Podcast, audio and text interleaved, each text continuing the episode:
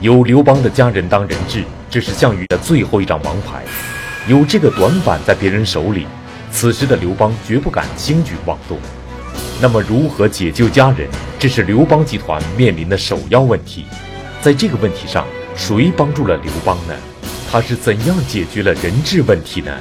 敬请关注系列节目《大风歌》第十四集，圆满收官。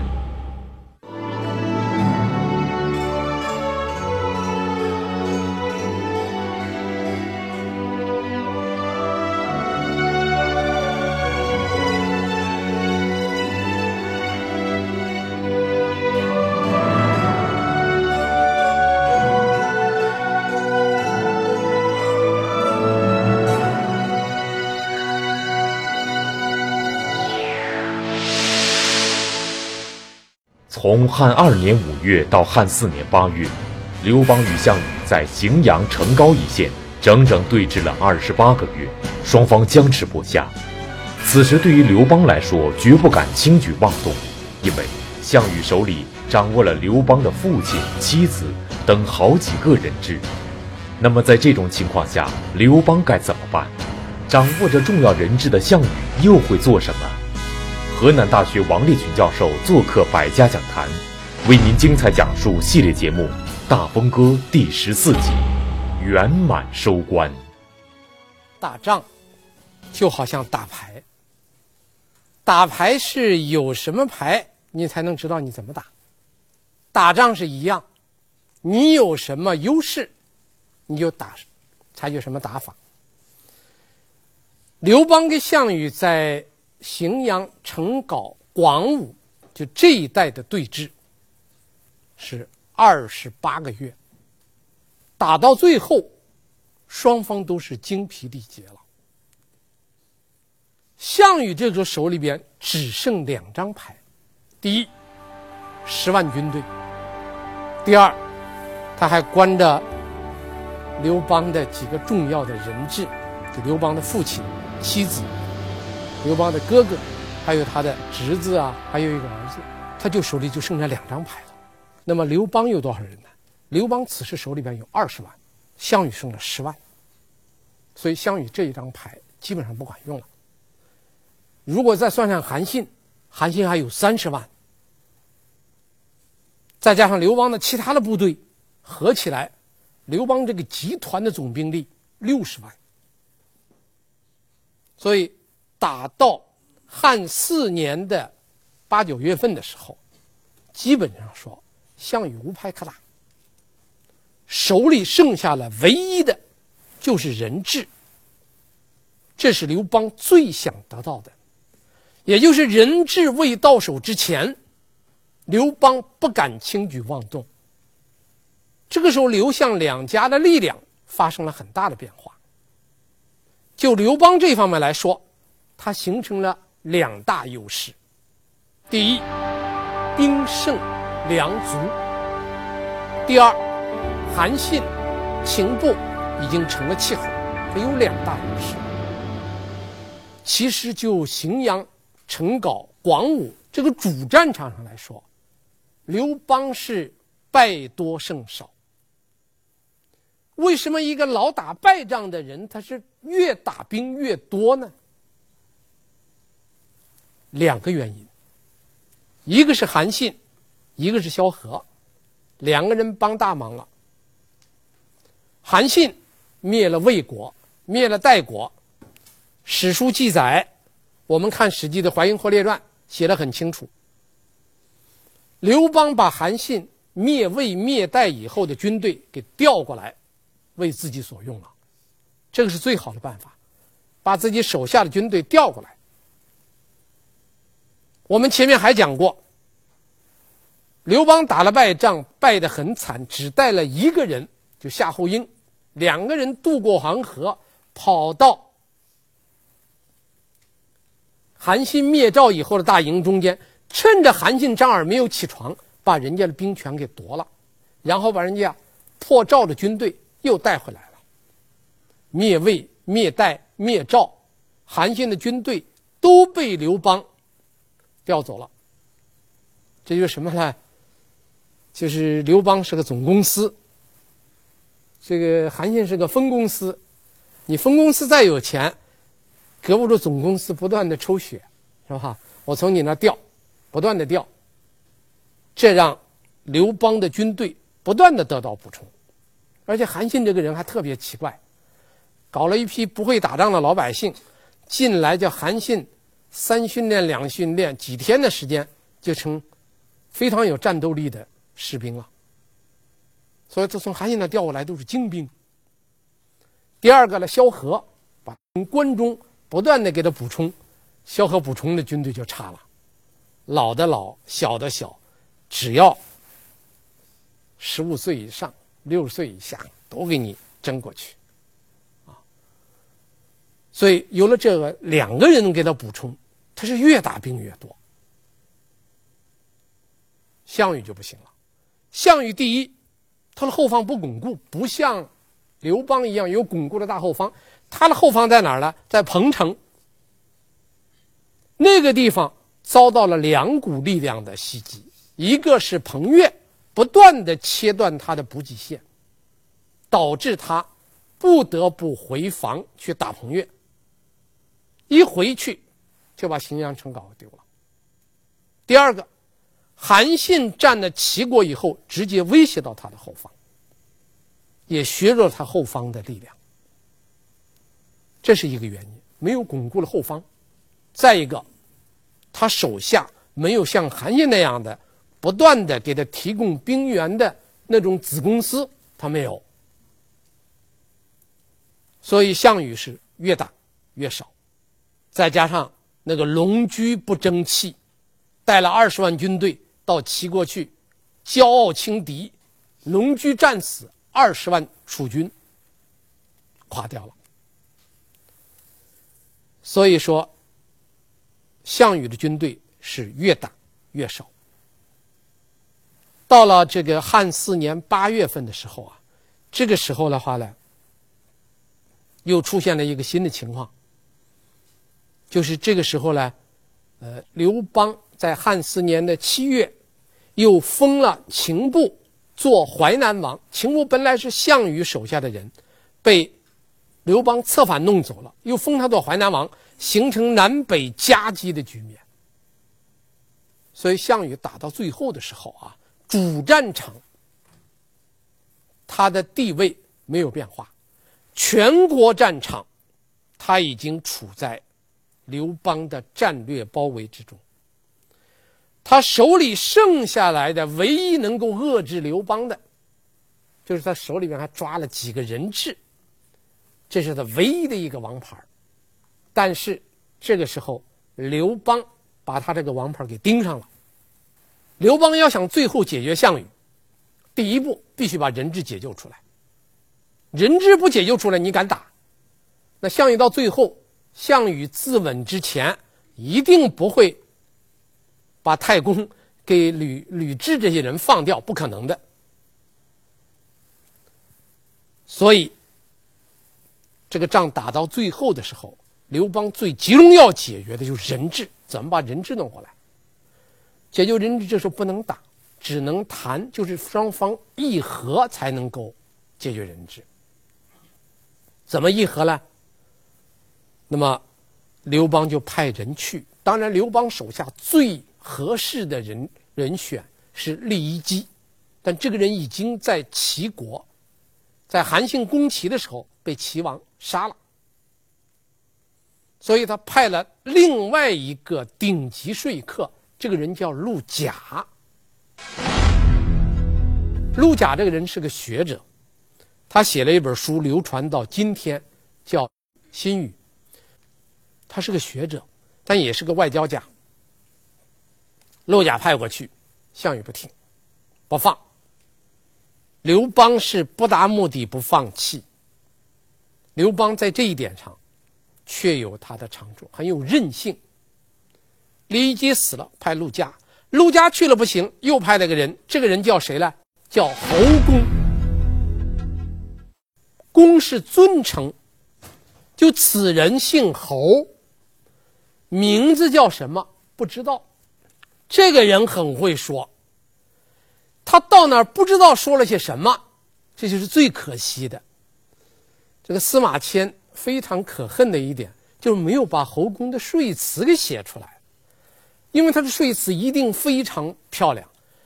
他把项羽给说动了，项羽把人质给放了，二十八个月都扣了，最后给放了。陆贾去了没放，侯公去了放了。这个说辞没有传下来，不但我们今天感到可惜，宋代著名文学家苏轼也感到非常可惜。苏轼专门写了一篇文章，题目就叫做《代侯公说项羽词》，文辞很漂亮。现在大家可以查到，我们今天没时间讲它。反正是把人质给放回来了，而且双方达成协议。以鸿沟为界，鸿沟是个运河啊，从荥阳西北的地方引黄河水，经过中牟北、开封北，再向南到淮阳入颍水，这一条运河叫鸿沟，以鸿沟为界，鸿沟以东归楚，鸿沟以西归汉，鸿沟就是楚河汉界。这才有了中国象棋，楚河汉界。人质回来以后，这侯公算是立了大功了。这个侯公把这个事做完以后，我们可以说还出了一件事儿。史书记载，侯公回来以后，刘邦封了他，这么大的功劳，几条人命啊！刘邦的爹、老婆、哥哥、侄子、儿子。至少五条人命啊，五个人质放回来了，封了侯公，封他叫平国君。平定的平，平国君。而且刘邦有一个解释，什么叫平国君呢？此天下便是，所居倾国，所以号为平国君。什么意思呢？这是天底下最会说的人。什么叫所居倾国呢？他住在哪个国家，他就凭他那个嘴能把这个国家给颠覆了。这个话下面，《史记》非常有意思的是，记载了五个字：逆，复肯复见。什么意思呢？就躲起来了，不再见了。这五个字。历史上有了两种理解：第一，侯公躲起来不见刘邦；第二，刘邦躲起来不见侯公。不好解释啊。总而言之，两家鸿沟议和了。议和以后，项羽首先就要撤兵，乃引兵解而东归。项羽就信以为真，就带兵回去了。那么这里边有一个非常重大的问题，就是侯公为什么能够说成啊？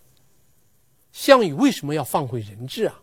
我觉得这里边侯公再会说，会说的不如会听的。我认为最重要的原因是项羽有诚意，愿意讲和，所以才能够谈得下来。和谈双方有一方不同意谈，你再牛的说客，我死活不同意，就谈不成。刘邦想要人质，他当然提什么条件我都愿意，无非是签了协议以后，嘴不拉咱们不算数，撕毁协议咱们再打。所以刘邦无所谓，项羽就不同了，一旦把人质放回，你说我再收回来，那个你可收不回来了。这只能说明项羽是有诚意的，愿意讲和，放回人质，无心再战，所以后宫成功。这是唯一的解释。但是刚刚议和，史书记载，刘邦也想回去。史书怎么记载了？说汉欲西归，就是汉王也想西归。紧跟着，两个人不同意，一个张良，一个陈平，说了三条理由：第一，汉已经得了天下的一大半。第二，诸侯们都听我们的。第三，楚军兵疲食尽。最后的结论，这是灭楚的最好机会。如果放虎归山，后患无穷。刘邦一听，马上同意，人质收回来，和平协议撕毁，派兵追杀项羽。你看，我们上一讲十罪项王第一条赴约，现在是谁赴约了？刘邦赴约。刘邦在项羽极有诚意，放回人质可以为证，说明项羽有诚意。放回人质的情况下，撕毁协议，追杀项羽。我这里边要问：张良、陈平的这个建议，刘邦没想到吗？我觉得不大可能。为什么呢？我提出了三点：第一，刘邦志向高远。你看范增怎么说？说沛公据山东时，贪欲财货，好美姬。今入关，财物无所取，妇女无所幸，此起志不在小？说明此人志向远大。他到了秦朝的宫殿，看见秦始皇的床，他就想躺在那儿不走了。但是最后别人一劝他，他出来了，能克制自己的贪欲，为了什么？得到天下。他不杀子婴，封闭宫室，还军霸上，拒收礼物，约法三章，是为了得到民心。得到民心是为了什么？得到天下。去封汉中的时候，他忍气吞声，接受了这个分封。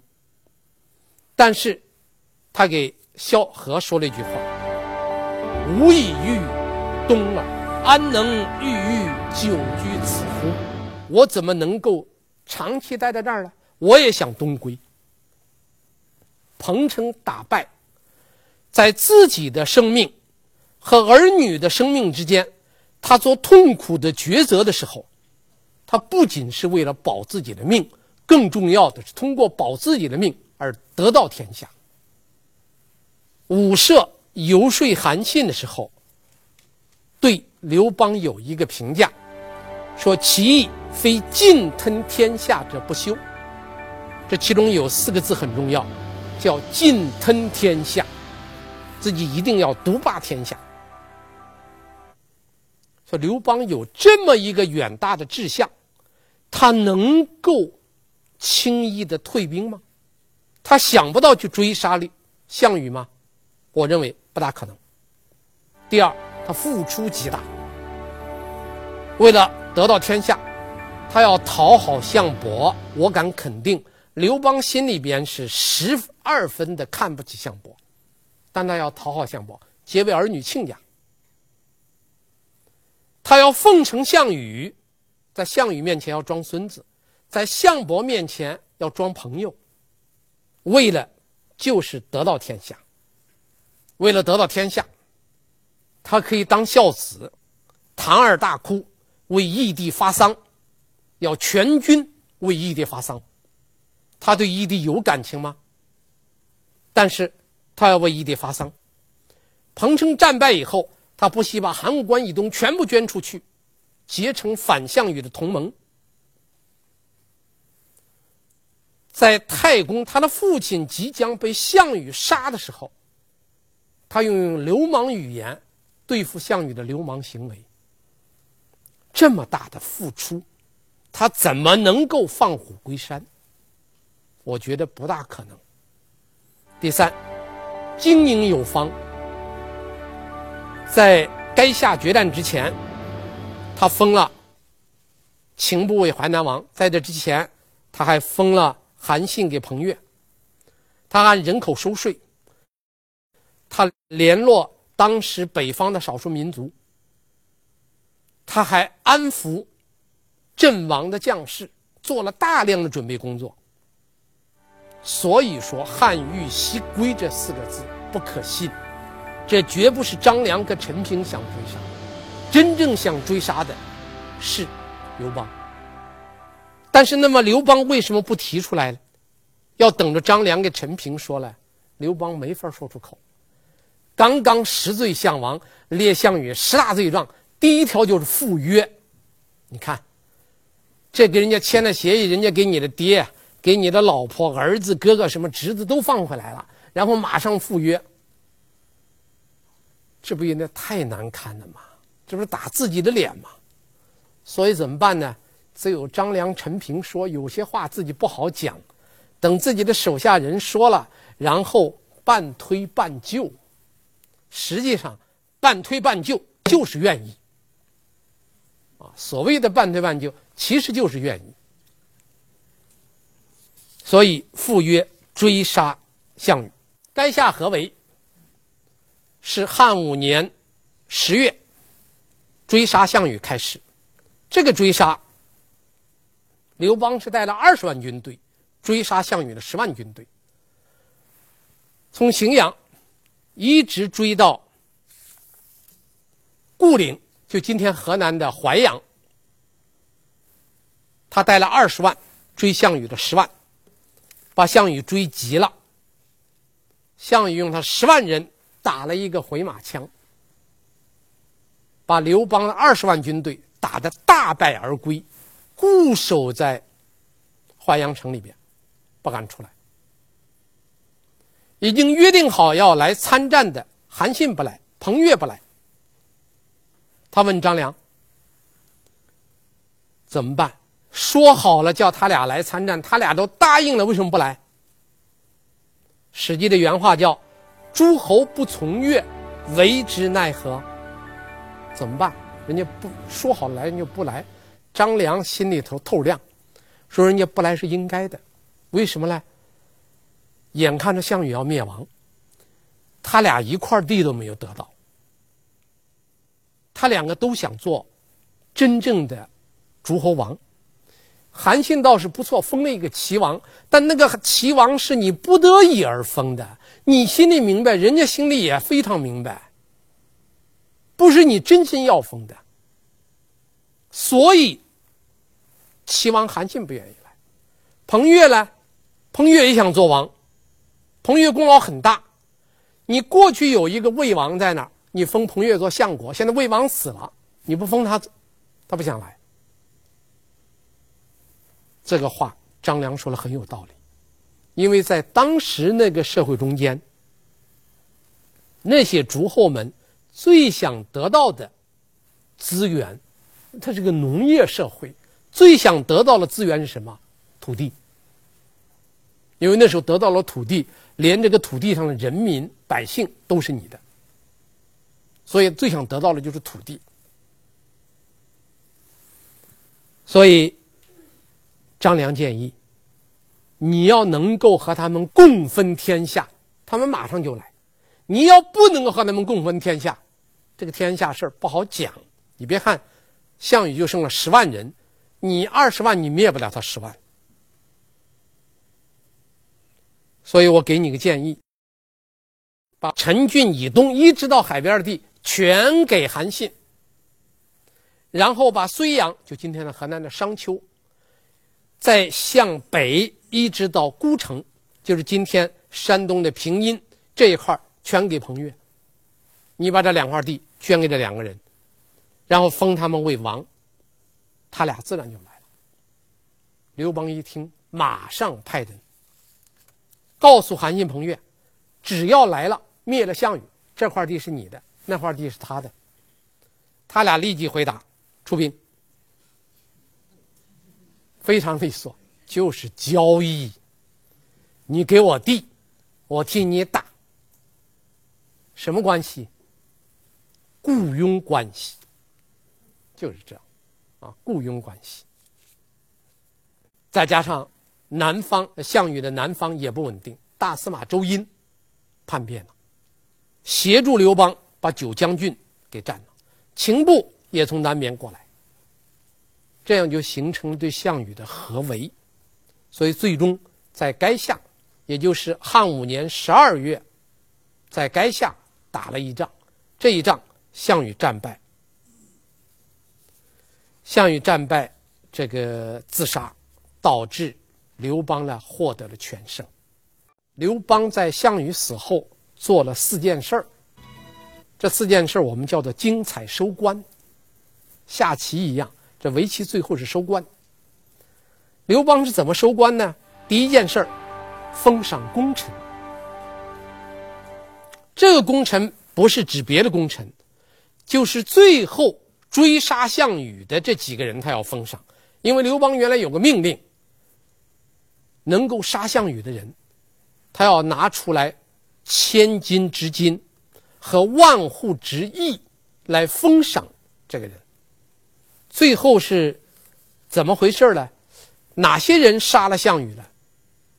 项羽最后在乌江自刎之前呢，是把马送给了个乌江亭长。他让那个亭长把那个马带走了，他自己拿着短剑和汉军对峙，杀了一百多个汉兵，身上受了十几处伤。看见追杀他的人中间有一个人，当年是他的老部下，这个人叫吕马童，现在叛楚归汉。是刘邦手下的骑司马。项羽看见他，说了一句话：“若非我故人乎？”翻成现代汉语：“你不是我的老朋友吗？”我听说汉王悬赏我的头，金千金一万户，念着咱俩一老朋友的关系，我就把这个好事儿。送给你。他说这个话的时候，这个吕马童非常不好意思。吕马童原来是项羽的老部下，现在看见自己的老领导要把头送给自己，吕马童感到很不好意思。吕马童就转过脸去，给他身边的一个战友指了指，这个人叫王毅，是个郎中，给王毅说：“这个就是项王。”说完以后。项羽就当着吕马童的面自刎而死，啊，就是把颈动脉切开自杀了。项羽自杀以后，王毅他原来不认识项羽啊，所以王毅他没有那么多顾忌。王毅很很快，赶快冲上前去，一刀把项羽的头砍下来。吕马童也赶快上去砍，他们上去一砍，其他人这就等于把项羽。这个人的尸体啊，给卸开了五块。王毅是得了一个头，其他四个人各得了一部分，五个人对到一块儿是个完整的头，但不是第一次得到，而是这个人得到以后，第二个人把第一个人杀了夺过来，第三个人把第二个人杀了再夺过来，因为谁能得到一块肉，将来都要封侯的。史书记载。在这个争夺中间，争项王相杀者数十人，这几十个人互相残杀，杀到最后，大家都不再杀了，剩了五个人。这中间有吕马童，有王毅，还有另外三个人，这五个人得到项羽遗体的一部。这五个人，刘邦对他们。把原来的一万户的土地分成五份，一人两千户，五个人全部封侯。这是第一件事，封赏功臣。第二件事，招降鲁地。项羽一死，平楚战争进行的非常顺，只有一个地方宁死不降，就是鲁县，不降，不投降。因为项羽生前曾经被楚怀王封为鲁公，所以鲁地的人要为项羽守节，宁死不降。所以在这种情况下，刘邦气得想屠城，就想把这个鲁县城的人全部杀了。后来听说是鲁县的人为项羽守节。他最后怎么办呢？把项羽的人头用个大竹竿挑着，让守城的人看看，证明项羽确实死了。这样，鲁地的人才最后投降了。招降以后，刘邦以鲁公的礼安葬了项羽。第三，哭祭项羽。就项羽死以后，刘邦为他举行了一个隆重的葬礼。刘邦还亲自跑到项羽的墓前大哭一场。这个大哭一场怎么理解？我不评价，我讲一件小事儿。汉武帝时期，有一个非常耿直的大臣。汉武帝朝有两个耿直大臣，一个叫汲黯，我讲过这个人；另一个叫正当时。两个人非常耿直。正当时是个非常耿直的大臣，他的父亲也很耿直，他的父亲叫郑军，君主的君，郑军。郑军原来是项羽的部下，项羽自杀以后，郑军就归降了刘邦。归降刘邦以后，刘邦就对归降他的楚军的将士，特别是官员，下了一道命令，说以后无论是口头上说，或者是笔头上写，只要谈到项羽。不能叫项羽，只能叫项籍，因为籍是项羽的名，羽是项羽的字，称一个人的字是对人的尊敬，称一个人的名是对一个人的蔑视，更不允许称项王。刘邦下了这个命令，其他的。原来项羽的部下，再提到项羽，一律叫项籍，唯独这个正当时的父亲郑军，死不改口，只要提到不是项王就是项羽，绝不称项籍，以表示自己曾经是项羽的臣子，西楚国的君臣关系，这个不能够抹乱。就因为这，后来刘邦下了一道命令，凡是原来项羽的部下。投归刘邦的，只要口头给书面，一律称项籍的，一律提拔；凡是不称项籍，坚持称项羽或者叫项王的，一律开除公职，回家。因为正当时的父亲坚决不这样干嘛，所以他被开除公职，回家了。最后，穷困潦倒。病死在家中，至死，他绝不拿这个蔑称自己的主人来为自己求取一官半职。这是一个小故事，这个小故事和哭祭项羽放到一块儿，大家可以比较一下。假如刘邦真是对项羽有感情，真是心胸如此宽广。何必那么斤斤计较？叫项籍或者叫项羽，那人不是已经死了吗？皇帝不是你当了吗？你还跑到人家坟前大哭一场，也都哭完了。哭完以后，你还下什么命令？叫项籍的就提拔，叫项羽的就开除公职。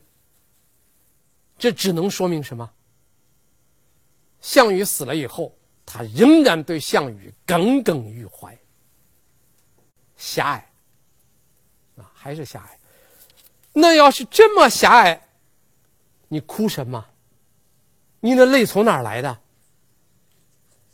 不说了，大家自己想啊。第四件事，封赏项伯。项伯他最后没有忘，项伯帮了他四次忙。鸿门宴之前，让他躲过一场军事打击；鸿门宴之中，项伯拔剑起舞，常一身义必沛公，让他躲过了一场绝杀。第三，是在刘邦被封到巴蜀的时候，项伯私受贿赂，帮助他多要了一块汉中郡。这个汉中郡后来成为夺取三秦之地的一个跳板。这第三件事，第四件事就项羽支了个大锅，要把他爹给煮了。项伯跟中间说了几句话，化解了项羽的怨气，救了刘邦父亲一命，四件大功。最后怎么办呢？第一，赐姓刘，别姓项了，改姓刘。当然，这在今天你改个姓很不容易啊。在当时改个姓，那是莫大的尊宠啊，因为你改姓刘，等于是皇亲呐。第二，封他为侯。项伯从此改姓刘，也封了侯。至于那个当年许下了儿女亲家，项伯不敢再提了，刘邦也不提了，那就算一风吹了。这样，刘邦算是为楚汉战争做了一个精彩的收官。但是灭了项羽，精彩收官以后，他紧跟着的就是另一个大问题，立马摆在他的面前。那就是怎么样来应对后项羽时代的这个天下呢？他该怎么样来应对这个天下？请看下集，登基称帝。谢谢大家。